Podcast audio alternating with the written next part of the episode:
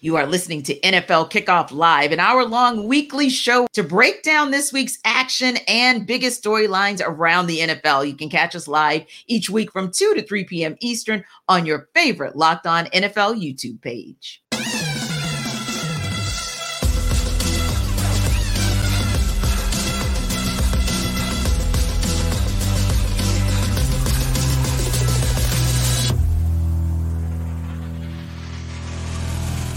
Welcome into NFL Kickoff Live. It's the best hour of football talk every single Friday. We'll go around the NFL, talk about every team and every game, and we'll get you local insight that can't get anywhere else but right here at Locked On. I'm your host, Tanitra Batiste. Alongside me are Kyle Crabbs and Michelle Magdziuk. Let's go straight to Thursday night football where the unflappable Joe Flacco did it again, especially Michelle in that first half. It was like Joe Flacco of old, Joe Flacco circle Baltimore Ravens Super Bowl champion Joe Flacco, not the Joe Flacco that we saw who went 3 and 14, 14 in his last 17 games and was basically a bench warmer for the Jets or the guy who was probably shuttling his kids back and forth to daycare and school respectively this year man, Michelle, when you talk about three touchdowns in that first half, and of course, uh, Browns go on to win 37 to 20 over the Jets, and just the fact that he's gone four and one in his five starts with the Browns and pulled them into the playoffs for the first or second time rather in 21 seasons. How amazing was it? How amazing has it been? Absolutely. I mean, what Joe Flacco is doing is absurd. Honestly, he came he came into the Browns. I was like, okay, they're probably finished, right? They're bringing in this old man that's coming off the couch, but he looks great, and he should be the comeback player of the year this year. Like hands down, he deserves to win that award. Four straight games with 300 plus re- passing yards, longest streak of his career. He waited until now to have that streak. It's also the longest streak in Browns team history, and it's tied for the longest streak with Tom Brady for uh, by a player of 38 plus years old. So what he's doing is really exceptional, and he actually gives them a chance in the playoffs because if they're going to go into playoffs with Dorian Thompson Robinson or or PJ Walker, they had no chance. But the way Joe Flacco is playing right now, they they surely do. And Kyle, Michelle makes a great point. The fact that this is the first time in the history of the entirety of the NFL where a team has made it to the postseason behind four quarterbacks, not one, not two, not three, not four. And I'm sure when Deshaun Watson went down very early in the season, nobody could have imagined that we'd be having this conversation. To Michelle's point, that this could be one of the more dangerous teams in the postseason this year. Yeah, I think the thing that's really exciting for Cleveland is if they stop turning the ball over. I mean, they have three turnovers in three of the last four games, and they had two in the one they didn't turn it over three times. And they put the ball on the ground two more times and recovered it against the Jets. So uh, the fact that they're doing all this and the running game hasn't been overly consistent because they've had a bunch of injuries on the offensive line, plus Nick Chubb and Joe Flacco's just out there kind of ripping the ball all over the field. And David and Njoku has this big time resurgence and Elijah Moore and the chemistry that they had in New York. And obviously, we hope that Elijah's okay with the injury that he suffered last night as well.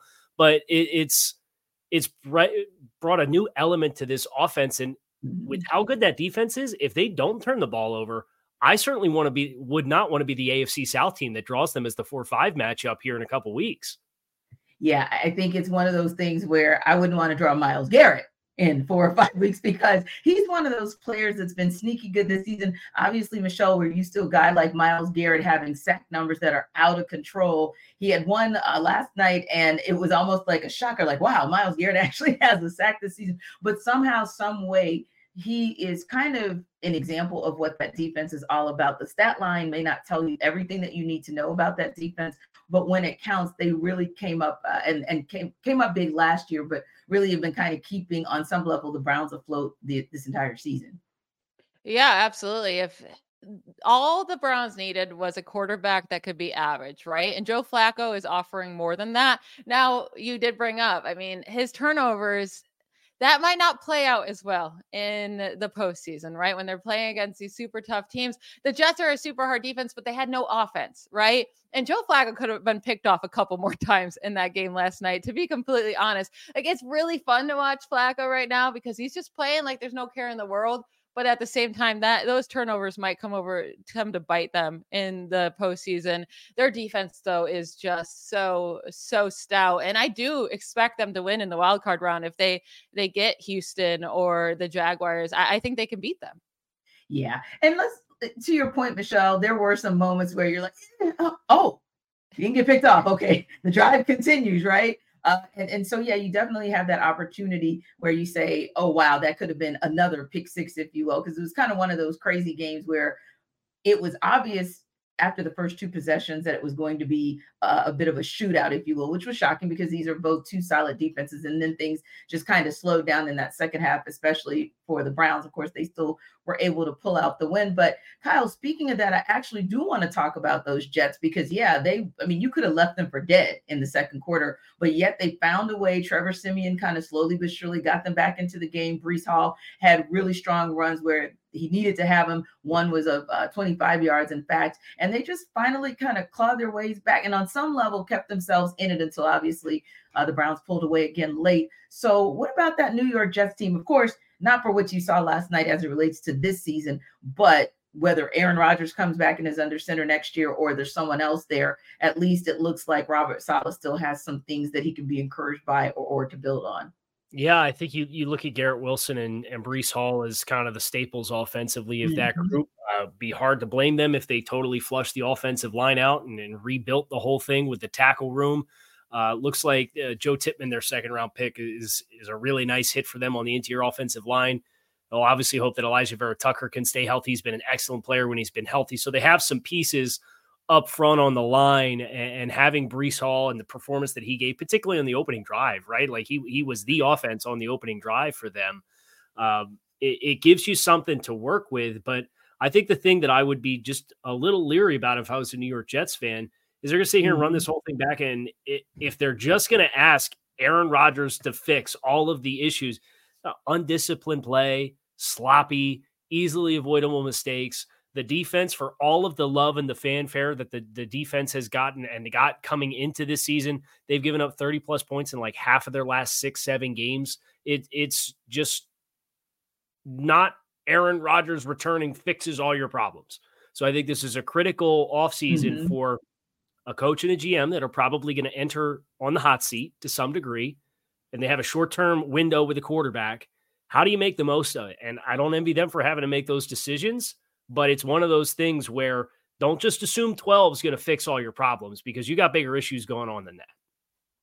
Indeed, indeed. Yeah, I think that's one of those valid points where I heard a commentator say it last night and I kind of cringed where he kind of talked about the Jets and maybe more so in the second half and what he saw in the first half. But he literally was like, Yeah, because when Aaron Rodgers comes back, like this team really has a lot of potential to be a playoff team. And I'm sitting there going, so basically, what we saw with the rest of the team and some of the gaps that we saw, like those don't count for anything. And so I think you make an, an, excellent point, Kyle. Like it's more than just bringing back Aaron Rodgers or having him back under center that would put this team in, into contention. And one of the key reasons is because, I mean, you still have to get out of your division like for starters, like that division, when you look at what the Dolphins have been able to do, look at what the Bills have been able to do in terms of surging back, and New England is actually attempting to at least do something respectable to end this particular season. And you never know what moves they might make for a reset for next season. It won't be that easy to just automatically bolt the Jets to the top of the AFC East or to be able to just throw them in or thrust them in, Michelle, to say, yep, they're, they're going to be in contention. They've, they've got the tools, they've got the resources. I don't know about that. Yeah, and uh, acting like Aaron Rodgers coming off an Achilles injury is just going to be the Aaron Rodgers he was a few years ago or a couple years ago with the Packers I mean, we saw him struggle without Davante Adams. Maybe they trade for Davante Adams. I mean, they might be looking, you know, the Raiders might be looking to trade him away. That would be a great duo, but they 100% need to fix that offensive line or he's going to get injured again. And you're going to be in the same exact boat where you don't have a, a quarterback. What they really need to make sure, though, is to have a solid backup quarterback. They need to stop going into this with no depth at quarterback and just relying on these nobodies. Like Joe Flacco was sitting out there for how long? And they were like, no, we'll just stick with, uh, Trevor Siemian and uh, Boyle. Like, come on. Yeah, they they need to have uh, Aaron Rodgers and also a solid backup behind them next year to have any faith that this team will actually compete. Yeah, I think Kyle, you'd say that the Browns probably could have more of a conversation about what things are going to look like next year, even better for them because hopefully Deshaun Watson comes back and becomes the, Deshaun Watson of old. And who knows, maybe Joe Flacco comes back to be a solid backup yet again. And speaking of backups, it's like, are we re- really having this conversation where literally there have been like 59 different QBs under center And Joe Flacco is the one we're talking about the most. Like, who would have thought one, two, four weeks ago when we started seeing this rash of injuries with starting QBs and starting to see backups going into, you know, the, the second on the depth chart, the third on the depth chart, in his case, the fourth on the depth chart. Who would have thought we would have been having that conversation? But this has been that quirky, crazy year, maybe with the exception of your Miami Dolphins, where we have seen backups have to really not just come in in a little pinch here and there, but actually be responsible for helping their teams to win, or in this, this case, advance. Tanisha, we got two weeks left in the regular season. I'm, so I'm gonna knock on wood for you there, talking about Tua and the Dolphins quarterback. I know, right? but somebody had to step up and take the mantle from Josh Dobbs because Josh Dobbs was the out of left field third string quarterbacks uh, sensation. And then he gets traded to Minnesota, and things are good to start. And the longer it goes, the more it regresses to the point where Minnesota is now going back to Jaren Hall, a, a mid round rookie uh, with two games left to play and, and, kind of their playoff eligibility on the line. Uh, so it's it's fun to see, and I think Joe Flacco's experience certainly helps him, where he gets installed sure. into uh, Kevin Stefanski's offense, and he has Amari Cooper. Not that he had Amari Cooper last night, but he did have pre-existing chemistry with Elijah Moore, and then David Njoku, uh, kind of this criminally underutilized weapon, and Cleveland's paid him well. And seeing him kind of get the opportunity to be one of the feature guys in the offense without Nick Chubb and how much that running game is the identity. It's kind of just this perfect storm.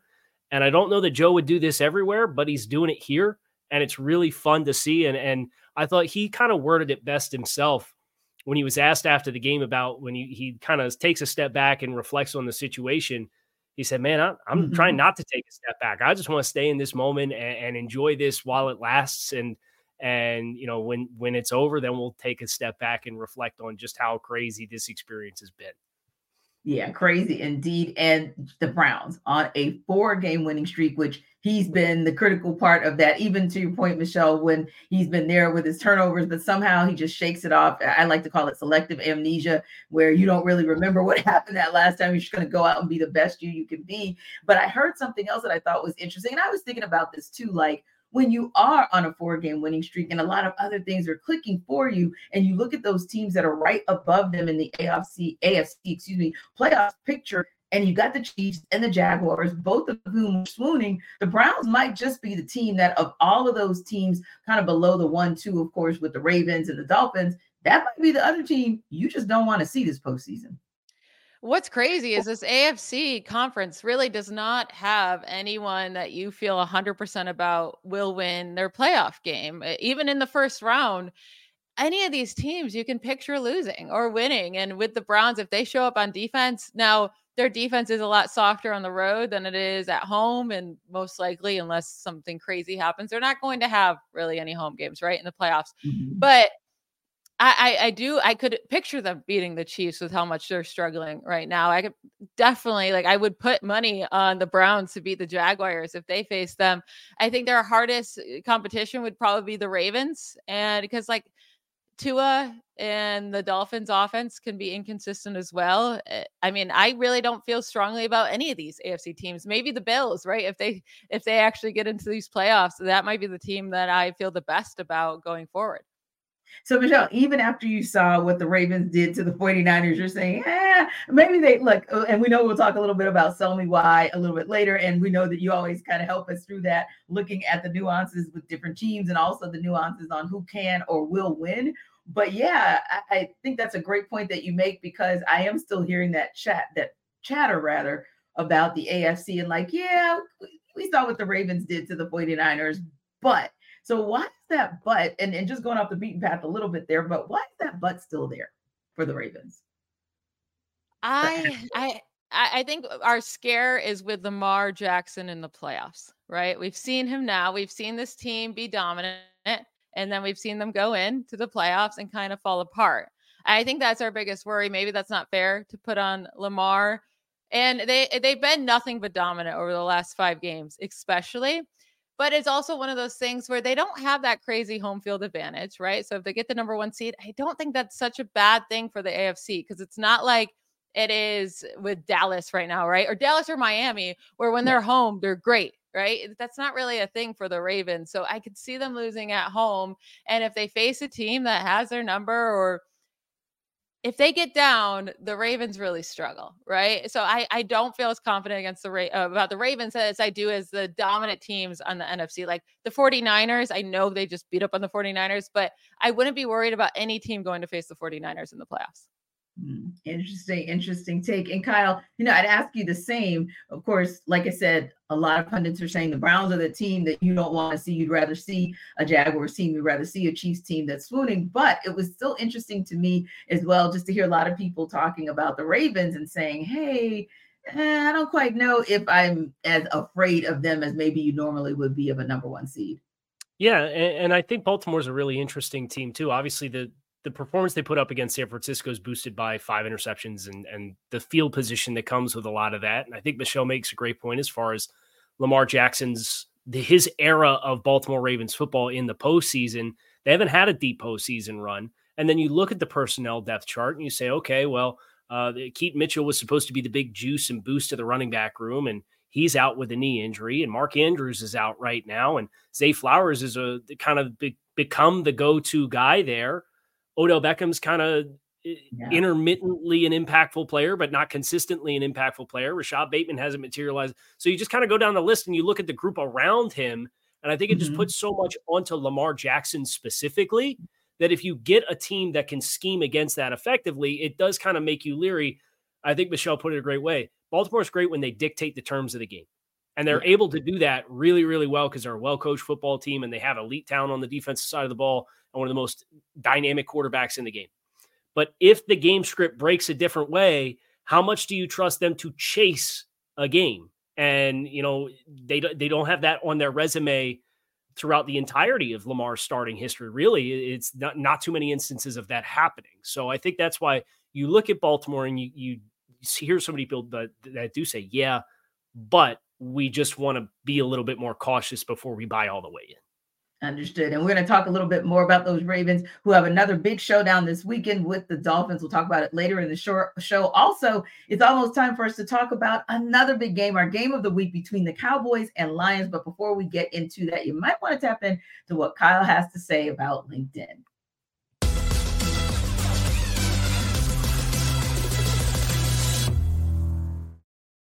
I'm going to apologize in advance because I don't quite have the same juice as Jarvis Davis does. But when you're hiring for your small business, you want to have as many top tier candidates as possible to interview. And that's why you have to check out LinkedIn Jobs. LinkedIn Jobs has the tools to help you find the right professionals for your team faster and for free. This is not just another job board. LinkedIn has a vast network of more than a billion professionals with a B, which makes it the best place to hire. Hiring is easy when you have that many quality candidates. So easy, in fact, that 86% of small businesses report getting at least one qualified candidate within 24 hours of their posting. LinkedIn knows that small businesses are wearing so many hats that it might not have the time or resources that they ideally have for the hiring process. Thankfully, with LinkedIn, their process is intuitive, quick, and easy. They even launched a feature that helps you write job descriptions, making the process for you even easier and quicker. Post your job for free at linkedin.com slash locked on NFL. That's linkedin.com slash locked on NFL to post your job for free. Terms and conditions do apply.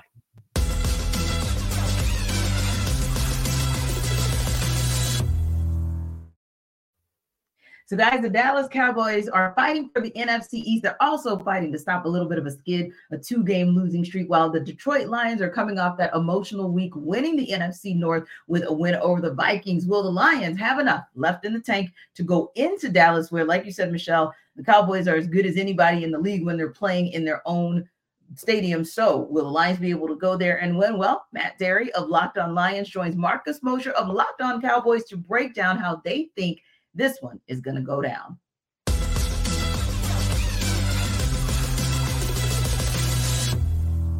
The Lions need to run the football. The last thing you want to do is see CeeDee Lamb and, and Pollard and, and, and those guys and Dak on the field a ton.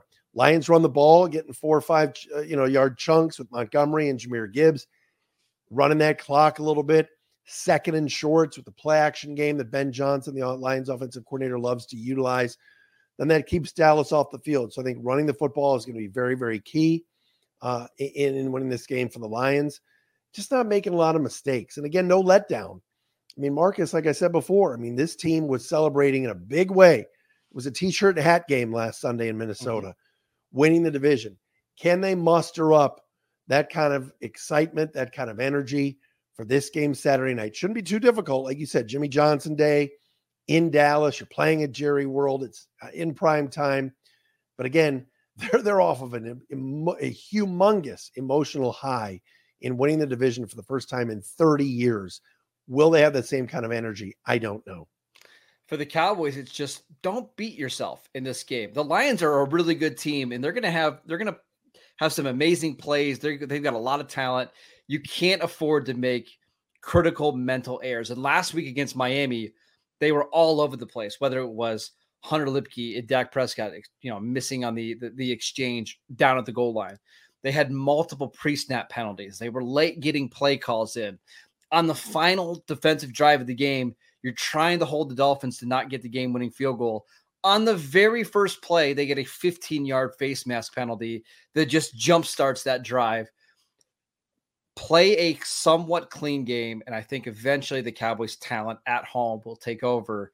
But if they're consistently putting themselves behind the eight ball and they're jumping off sides and they're dropping passes, that's how you lose to a team like the Lions at home, even though the Cowboys have been amazing at home this year. And this is going to be, you know, really interesting matchup because obviously, I think there's a great point, Kyle, that we made as we went into the video, and that is sometimes you have that emotional letdown, right? You look at how long it's been for this Lions franchise since they've even sniffed the postseason, and to be able to get into the postseason with a win against a divisional rival to get that NFC North crown, I think that's pretty important and pretty amazing. But does it also pose the possibility of that letdown, especially heading into Dallas to take on the Cowboys?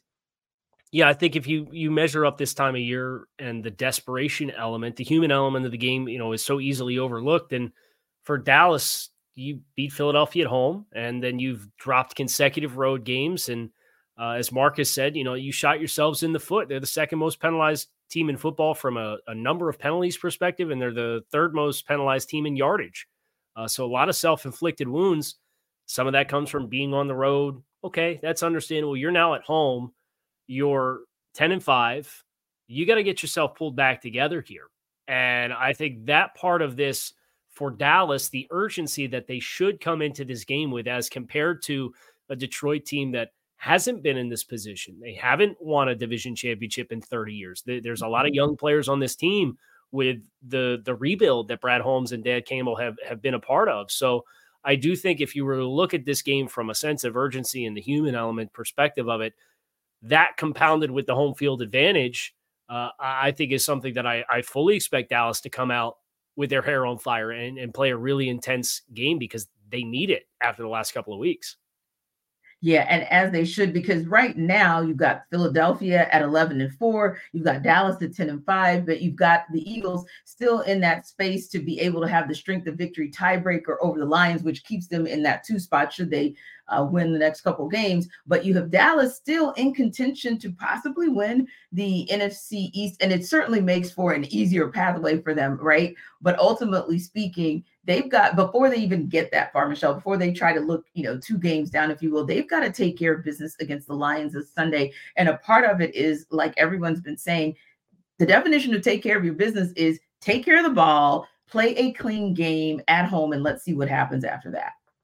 Yeah, and I think they will. I think I don't know for whatever reason why the Cowboys can only play so well at home, but it seems to be the case, right? They've won six of their seven home games by 20 plus points. They won all of them by six plus points. The only one that was even close was that Seahawks Cowboys game. But also, the Lions have had like a relatively pretty easy schedule, right? They haven't played a team that currently has a winning record since week mm-hmm. seven.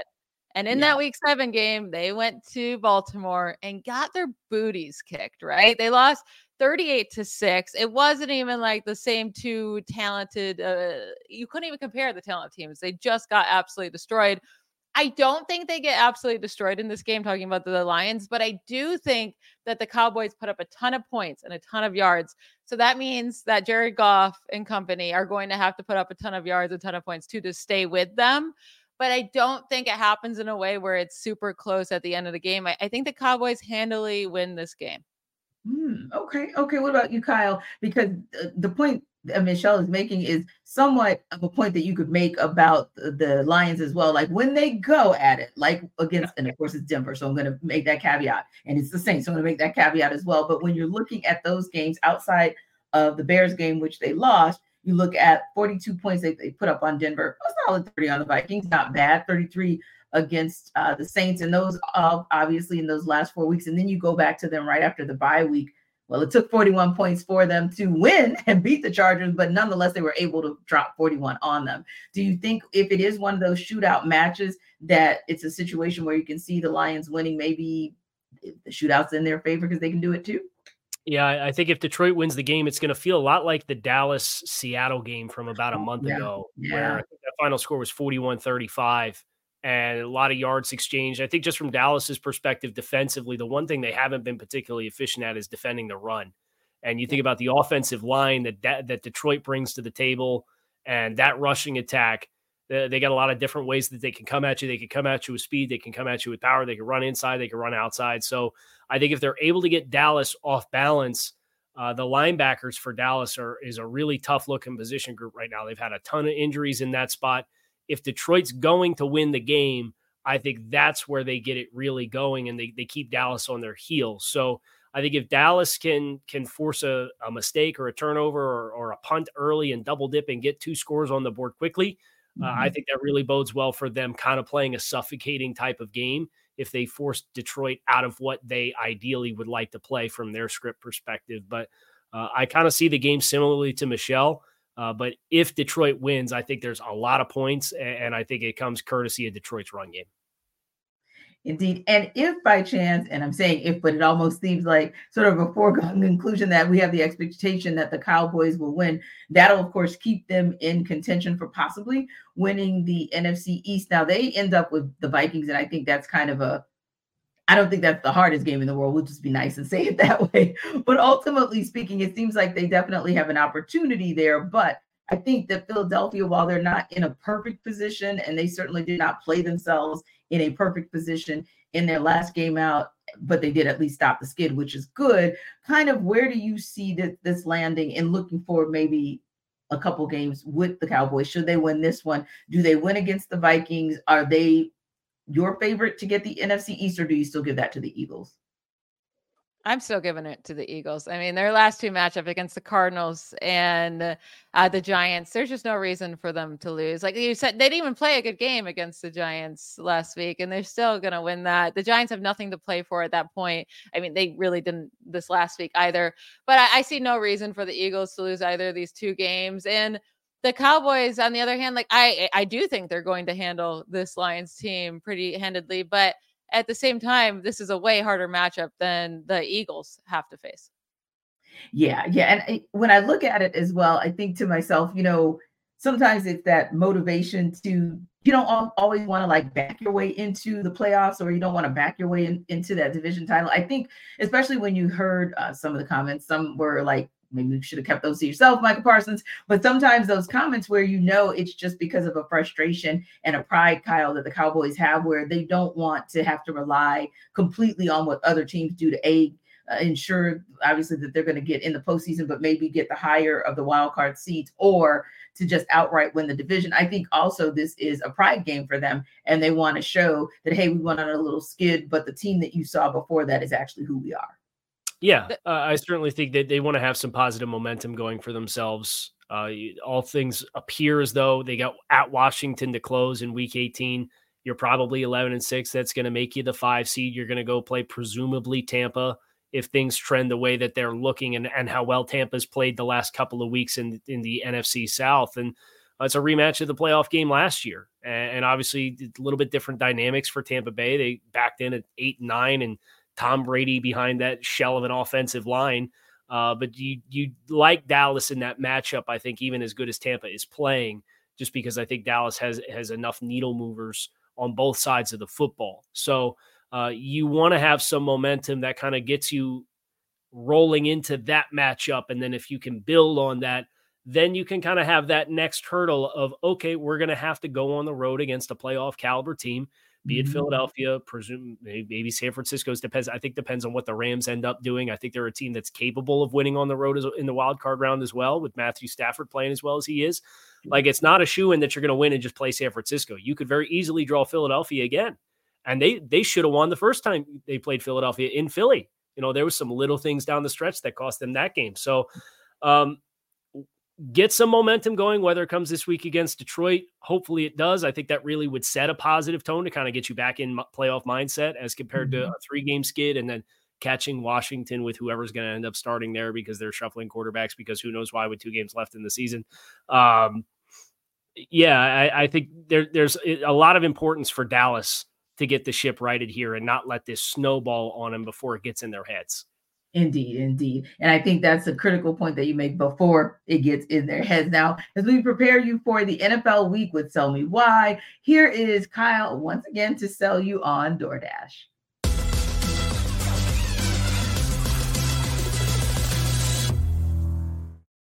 If there's one thing that I absolutely hate, it is watching the game on an empty stomach. And the good news is that DoorDash has you covered. So if the game just went to timeout, it's time for you to order your favorite DoorDash. If it's halftime, it's ordering time. They have all of your favorite retail and local restaurants, whether you're going to the stadium and prepping for your tailgate or you're making sure you have your good luck halftime meal.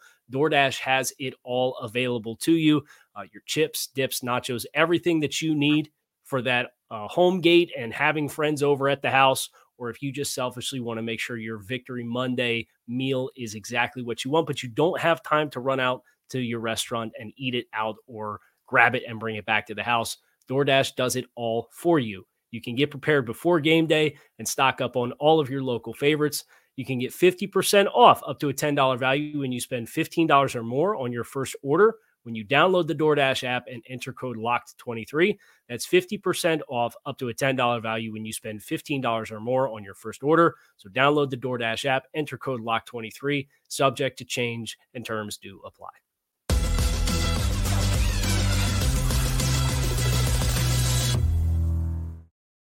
Well, guys, now it is time to talk about the best of the worst division in the NFL. That's talking about the New Orleans Saints they're heading to Tampa Bay to try and shake up that NFC South playoff race. And here's Ross Jackson of Locked On Saints to tell you why the Saints can cover as two and a half point underdogs. If the New Orleans Saints want to cover the spread against the Tampa Bay Buccaneers this weekend, they're going to have to do something they have yet to prove they can consistently do all season. I'm Ross Jackson, host of the Locked On Saints podcast. If the New Orleans Saints want to cover the spread against Tampa Bay Buccaneers, they need to be a good football team. That's really it. And that sounds kind of crazy to say here on December 29th when I didn't expect that I would be sitting here talking about how challenging it is for the New Orleans Saints to put together a complete football game here in week 17 of the season, their 16th game of the year. You imagine they would have hit their stride, caught their rhythm, whatever cliche you want to use. It rolls along with the rest of the cliches that I could be using about what the New Orleans Saints need to do to win this game. Put pressure on Baker Mayfield force takeaways, force turnovers, score points, play complementary football off of those turnovers. New Orleans Saints have seven wins so far this season, and what has been a disappointing 2023 so far for a team that we expected to be a double digit win team here in 2023. And six of those wins come in games in which the Saints have scored off of turnovers. 6 and 0 in those six games, by the way. And so for the New Orleans Saints, it makes sense. It's easy to see what it is that they have to do to win. The issue is it's a lot easier said than done. And especially if they want to not only cover the spread, which is a slim one as it is, but if they want to win and keep their playoff hopes alive, it's kind of a shame that at this point, what we're talking about is that this team has to be able to come in and be the football team we thought they would be week four, week five, week six, even would have made sense with a new quarterback and changing elements and things like that. But the New Orleans Saints just have not been able to find a way to keep it all together. Whether it's the run defense that has continued to struggle, an offense that can't catch a rhythm or catch anything, any kind of speed or momentum at all, or a defense that starts off games a little bit too slowly. The New Orleans Saints covering the spread against the Tampa Bay Buccaneers is one thing, but getting out of their own way is going to be the bigger question. And as Michelle, as and Ross is my, my good buddy. As my good buddy Ross was talking, I was kind of chuckling to myself because literally he listed like five or six things that the Saints need to do in order to be a good team to win. And the reason I was chuckling is because we heard that very same conversation, that very same commentary last week when we were talking about the Steelers and the seven things they need to do that they're not able to do. And well, we all know what happened. The Steelers actually won the game, right? So I have to ask two questions of you number one, we'll start off by the obvious, which is can they cover the spread? They're two and a half point underdogs. But the second question is with all the things that Ross listed that they're able to do, what do you see them as able to actually execute? Listen, I will just say straight up, I'm a Derek Carr hater. All right. So take what I say with a little grain of salt because I just think he's a really, really bad quarterback, an NFL quarterback for teams. He's one of the worst ones when it comes to he'll win you enough games to get you a really bad draft pick, but then never carry you to anything unless your team is perfection, which he's never had. But the Saints have lost their last three games on the road by eight or more points. So I do expect the Buccaneers to cover in this matchup. I think they're the better team.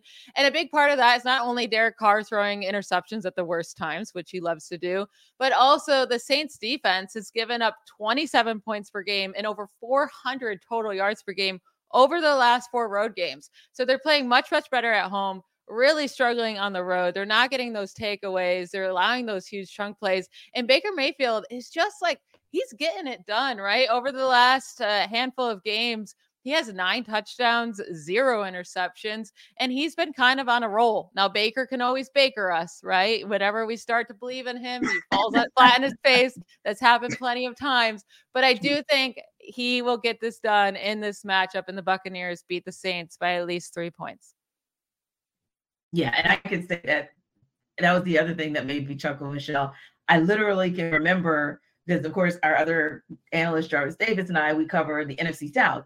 And at the beginning of the season, the joke was, okay, they're all bad, but what's kind of the lesser of the two evils or lesser of the evil? And we talked about the four quarterbacks who were going to be under center to start the season. That being, like you said, Derek Carr, of course, Bryce Young, here Desmond Ridder, and of course Baker Mayfield. And honestly, the laugh, most of the laughter and the yeah rights were coming for Baker Mayfield even more so than Derek Carr, of course, Bryce being the unknown, and then of course Des being somewhat of an unknown after having only played four games. But now here we are, Kyle, where the conversation has shifted, especially on the backside of the season, where Tampa Bay is eight and seven, and they're in the driver's seat in the NFC South. So my questions to you would be the same will the Saints be able to cover the spread? But also looking at the Buccaneers, what are some of the things you need to see from them to say, hey, that's the team that's been going strong these last couple of weeks that are probably going to be able to get this win uh, again on Sunday? All right, so a couple of things. Uh, I will not be going as hard in the paint as I did last week when I came at Chris Carter about the Steelers sell me why because I was like, Chris, you're telling America to take the over in this game. Ain't no way. Over ends up hitting. Like shame on me, eggs on my face. I'm not gonna go that hard again. But Michelle may be a, a Derek Carr hater.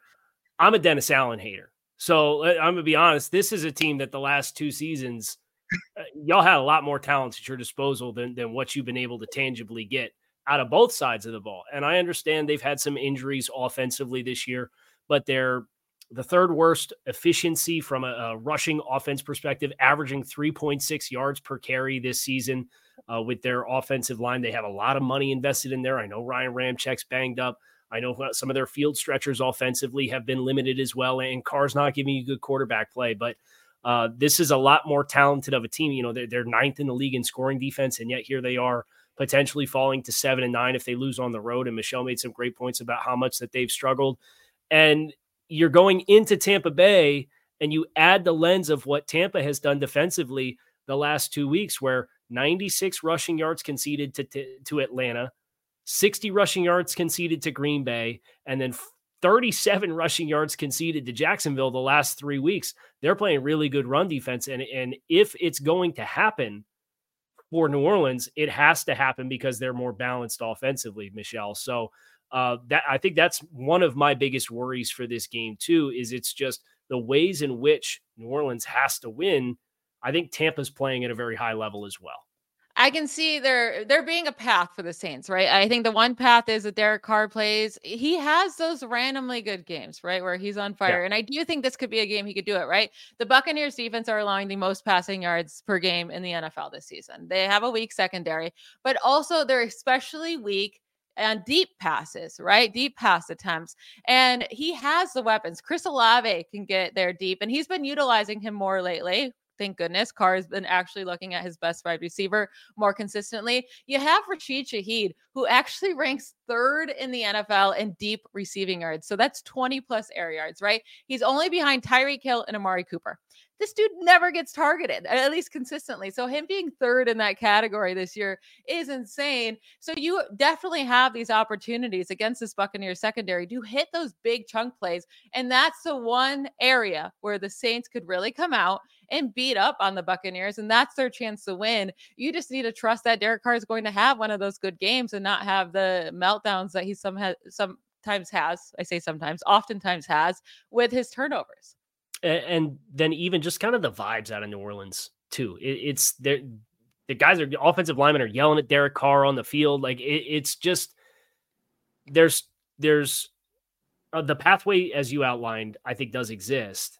Do I trust it to happen? No, and that's why I'm I'm graciously passing on Ross's sell me why of the Saints covering the three points. But I do think you make a great point. Anytime you have a player like Chris Olave and Derek Carr, when it just becomes as simple as we're going to win vertical routes. If we get time, we can let it loose. Uh, that's the fastest ticket to winning a game is explosive plays. The challenge for Tampa Bay is don't shoot yourself in the foot because you've been playing really good ball the last month. Don't let this be the aberration game where you see light at the end of the tunnel and you blink too fast and you let this one get the best of you. Indeed. Now, two teams that are actually been up and down. Sometimes they're playing great, sometimes not so much. That's the Minnesota Vikings and their rival Green Bay Packers. On Sunday Night Football, we'll get to see the Vikings host the Packers. Vikings are one and a half point favorites in that one. And here's Luke Braun of Locked On Vikings to tell you why the Vikings can't cover that spread. What's up, everybody? It's Luke Braun here from the Locked On Vikings podcast. And here is what the Vikings need to do to get a win on Sunday Night Football against the Packers. They have to not turn the ball over. it, it has been a refrain all season long. Kevin O'Connell, as head coach of the Vikings, has not yet lost a game where the Vikings were even or ahead in the turnover battle. If they can protect the football, they can find a way to cloud a win against anybody, most certainly the Green Bay Packers. To do that, they need to get a, a, good, safe quarterbacking performance out of Jaren Hall, who is going to start for the second time this year. Nick Mullens was benched for throwing four interceptions. It has been a thing. and they also need to find a way to get Justin Jefferson going and not completely, you know, turtle into a shell of an offense that's nothing, right? Justin Jefferson is the only major weapon left on the Vikings. TJ Hockenson is out. Jordan Addison is will go with questionable, so maybe they will have him as well but it's going to be uh, kind of Justin Jefferson and some guys. And that means that the Packers will be able to double him all day long. They need to find ways to get him out from under those double teams, or they just need to run the ball all day and hope that Ty Chandler has the game of games. But that feels a little bit harder to accomplish. Uh, if Justin Jefferson can get going, the Vikings can take home a win. They can cover their spread. They're one point underdogs. The spread moved about three points after they announced that Jaren Hall would be the starter in the into the Packers' favor. So Vegas does not like that benching, but we'll see how it all turns out. Very interesting that the Vikings are one and a half point favorites in that one. And first off, I wanted to ask Michelle, of course, if they're going to cover the spread, but also your thoughts on how Jaren Hall and the decision to go with him as a starting QB. How did that impact, and do you think that was the right move for the Vikings? I have no idea if this is the right move, right? I mean, I think they're just trying anything at this point. They got some goodness out of Josh Dobbs for a bit, and then he was a turnover machine. Got a little bit of goodness from Nick Mullens. He's turned into a turnover machine. I, I don't really expect too much from Duran Hall, right? I mean, we have seen so little of him. We got that one drive when he was the starter, and it was a pretty solid drive. He drove them down, kicked a field goal, cool and then we didn't get to see anything else. He's a fifth round rookie. It's going to be so hard to know. But I, I do expect the Vikings to lose this game. I think they just have way too many injuries, right? You have TJ Hockenson now out for the year. You have Jordan Addison dealing with an ankle injury. We'll see if he plays. Obviously, Kirk Cousins has been out for a while, but the Vikings lost four lost four of their last five games, and their one win during that span was against the Raiders when they won three to zero. It's been a really bad stretch of games, and also talk about bad uh, home road splits. They're actually bad at home, which is very weird for teams. They're two and five at home this season.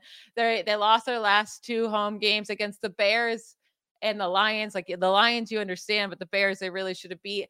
I, know the Packers are so inconsistent and their defense is just really terrible under Joe Barry, but I I will take the Packers to win this game uh, and to cover the spread. Yeah, and that's probably where my thought was as well, Kyle. Like the the Packers to me are the team where they're up and down, but you still have some good weapons that you've utilized in a good way at times. And you still have Jordan Love, and I probably lean in the direction of him being able to get it done, maybe a little bit more than I lean in the direction of Hall, but who knows?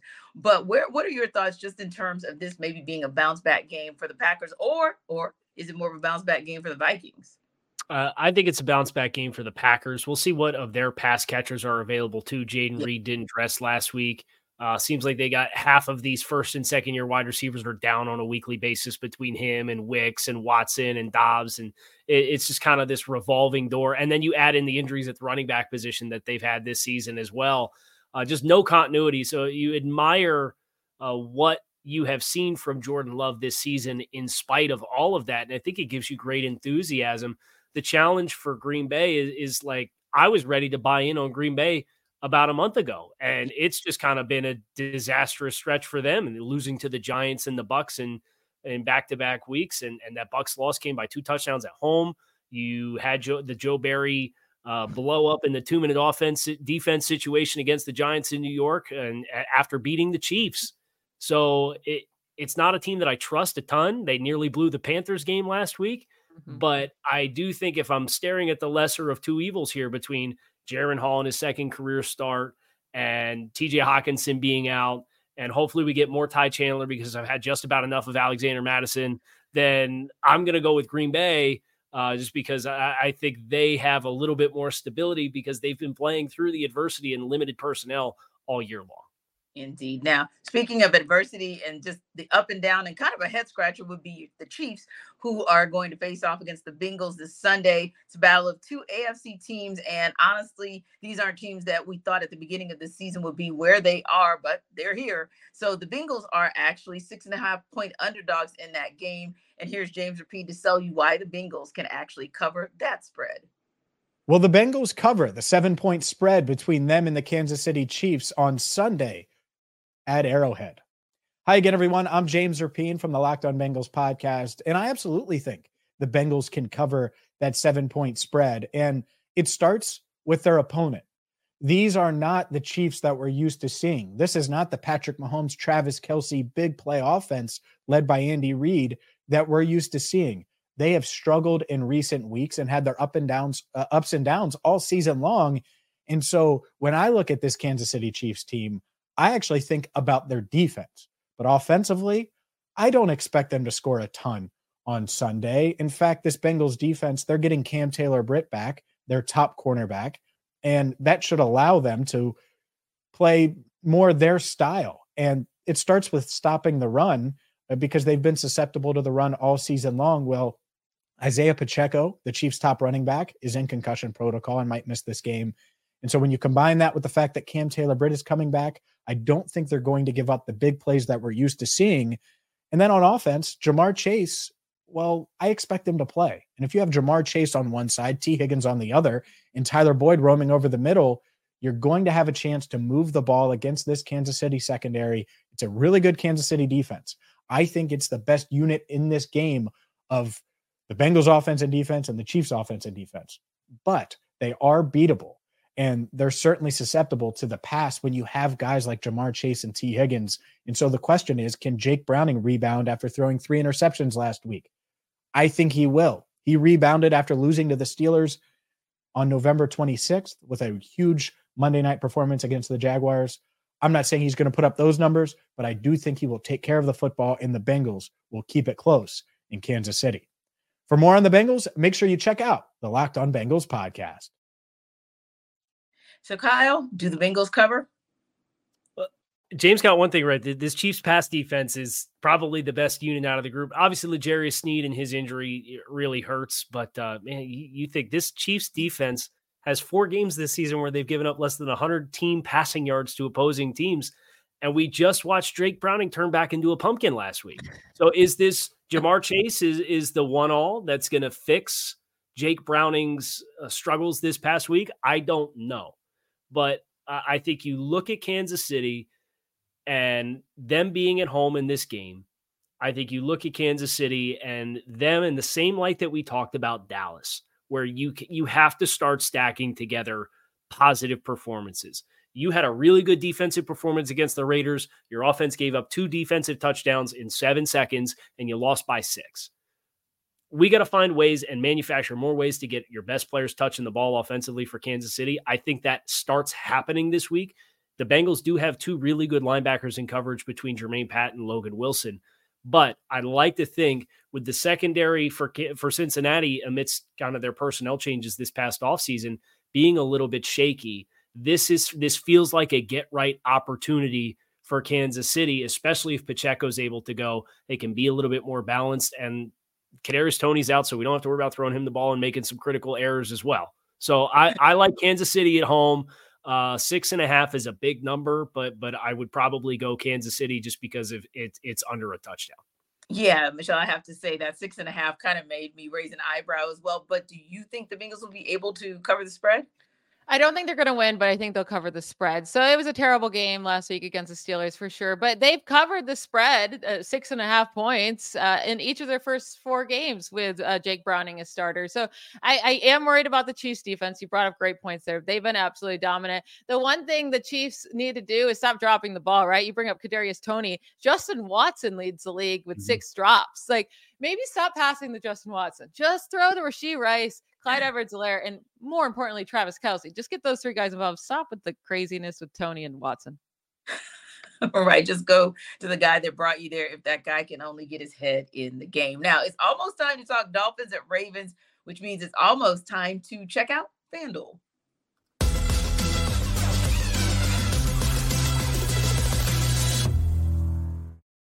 Listen, guys, the weather may be cooling off, but the deals are staying hot over at FanDuel for your NFL bets. Right now, new customers get $150 in bonus bets with any winning $5 money line bet. It's 150 bucks if your team wins. So if you like good ROI, FanDuel's got a great opportunity for you. If you've been thinking about joining FanDuel, there is no better time to get in on the action than right now. The app is super easy to use, and they have a slew of betting options available that include money lines player props, team totals, over unders, spreads, you name it, they got it. So visit fanduel.com slash locked on and kick off your NFL postseason with FanDuel, official partner of the NFL.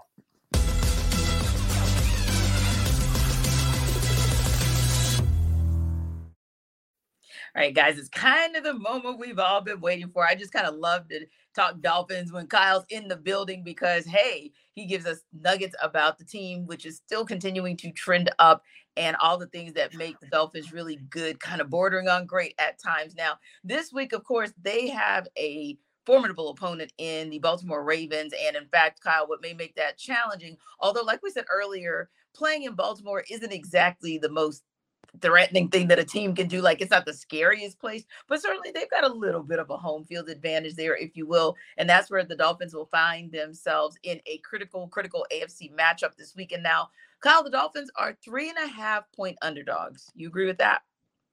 Yeah, I certainly think when you factor in home field advantage and Miami being a team that has not been the same presence on the road, offense, particularly offensively, as they've been on the road or at home, I think that the spread's about right. Uh, I think this is going to be a very close game. I would not be surprised if this game ends up mirroring a lot of what Miami Dallas did. Just because since Jalen Ramsey's came back for the Dolphins defense, they are one of the best units in the league. They are really, really good defensively. And they've already set the franchise record for sacks with 52, with two games left to play.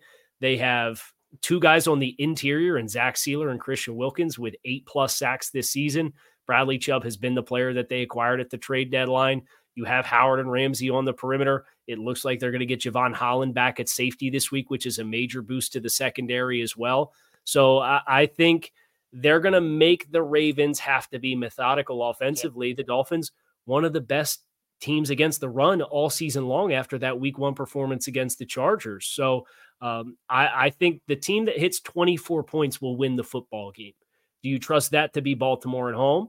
Do you trust Miami to do it when they have not done it and they will not have Jaylen Waddle this week? Uh, I, I think that's if you're looking for a silver lining as a Dolphins fan. Last time they didn't have Jaylen Waddle, they scored 70 points. Now they're not playing the Broncos; they're playing the Baltimore Ravens, which is probably the best defense in football, right? Uh, but but they just played the Jets, a very challenging defensive opponent, a couple weeks ago without Tyreek, and I think their game plan was tailored appropriately. So I think for Miami, they're going to have to play a little different style. They're going to embrace a little bit more methodical offensive approach as compared to hunting some of the explosive plays. And if the Dolphins defense can force Baltimore to do the same exact thing, I think that just becomes who makes the big mistake in a critical situation. And that can tilt the game one way or another. Yeah, and like you said, it's not the Broncos, so it won't be a 70 piece, but 24 is doable. A third of that 70 piece is not actually something that is out of the realm of consideration. But Michelle, where do you kind of stand on this one? Because, you know, like Kyle said, the Ravens are kind of an interesting team in that they can score on you, but like what you're seeing from the Dolphins, especially on defense, you know, it's just they're playing lights out. They're just playing really solid football all around, but especially on that end. So do the Dolphins are three and a half point underdogs what are your thoughts on that particular game and how it's going to play out, particularly with them as the underdogs? I think the Ravens take control here and they win uh, by more than four points. Uh, the Dolphins on the road, I know they won each of the last road games by uh, each of the last two road games by over 20 points, but that's against the Commanders and the Jets, right? It, it's a little bit different than, I mean, the three uh, road games prior were Bills, Eagles, Chiefs. They lost each of those games by more than a touchdown, got destroyed by the Bills. I, and I know their defense is playing much better than at that period of time. But you brought up like pressures, right? How good the Dolphins defense is playing. But the Ravens, they lead the NFL with uh, quarterback pressures this year. So they're doing really great on that side. And that can really mess with this Miami Dolphins offense. So this year, the Dolphins are 10 and 1 when Tua faces a quarterback pressure percent under 30%, but one in three when he faces a quarterback pressure percent over 30 percent. And I do think the Ravens are going to be able to get to him. Now, a big key here, Kyle Hamilton needs to be healthy. I do think that's huge for the Ravens offense. If he were to not be healthy enough to play, he did return to practice yesterday. I didn't see his status today. Uh, but if he plays, I feel really good about the Ravens defense controlling uh, the Dolphins, especially without Jaylen Waddle there. Tyreek Hill's going to get his, of course. He always will. But I, I feel confident the Ravens will cover in this matchup. And Kyle, with a shorter week to kind of prepare and rest up for the Ravens, coupled with the fact that uh, you could kind of call it an emotional win because they went out to Santa Clara and put that put that whip on the 49ers is this kind of and i want i use the term loosely to say letdown but do those things factor in the uh, the way that they beat the 49ers and the fact that they have a shorter week to prepare? Well i certainly think you're mindful of monday night football west coast trip from a, a game week preparation standpoint. Uh, mm-hmm. Uh, to Michelle's point, uh, Kyle Hamilton did not practice today, and neither did Brandon mm-hmm. Stephens, one of their other corners. So, I, I, and Stephens was not on the injury report on Wednesday and had an ankle injury that apparently turned up on practice on Wednesday. So you got Stephens at corner and Kyle Hamilton both did not practice today. So if you're you're looking for an offset for maybe helping Miami, and I think Kyle Hamilton's absence not only helps the Dolphins passing offense. I think it helps their rushing offense because they love so much to get out on the perimeter with their run game. But you can't block Kyle Hamilton with skill players, right? Like he he's so long, he's so freakishly explosive and instinctive. I think that that single dynamic, if Hamilton can't go, I think helps Miami be a little bit more balanced offensively, and that in turn can maybe help the Dolphins to stem this pass rush for Baltimore that's had Matt Week inside with double digit sacks this season. And Clowney's playing the best football that he's played in probably five years. They got a lot of really impressive performers on that defense, and, and they they like to uh, kind of sit on you in the back seven and really get after you in the front. So it'll be really interesting to see how that storyline continues to unfold. Interesting indeed. So just like you know, on Monday, it was Ravens Niners, one of the most watched games of NFL Monday night history. I think this is going to be another one of those kind of must see games, if you will. But we got a ton of them here in week 17. So we appreciate you guys stopping by to hear us talking about all of these great matchups as it goes down to the wire for who makes it to the postseason on both sides, the AFC and the NFC. We also here at NFL Kickoff Live appreciate you guys for rocking with us from day one here in 2023. We wish you guys a happy, happy new year that's going to be a prosperous and safe weekend for you. And we'll see you on the other side.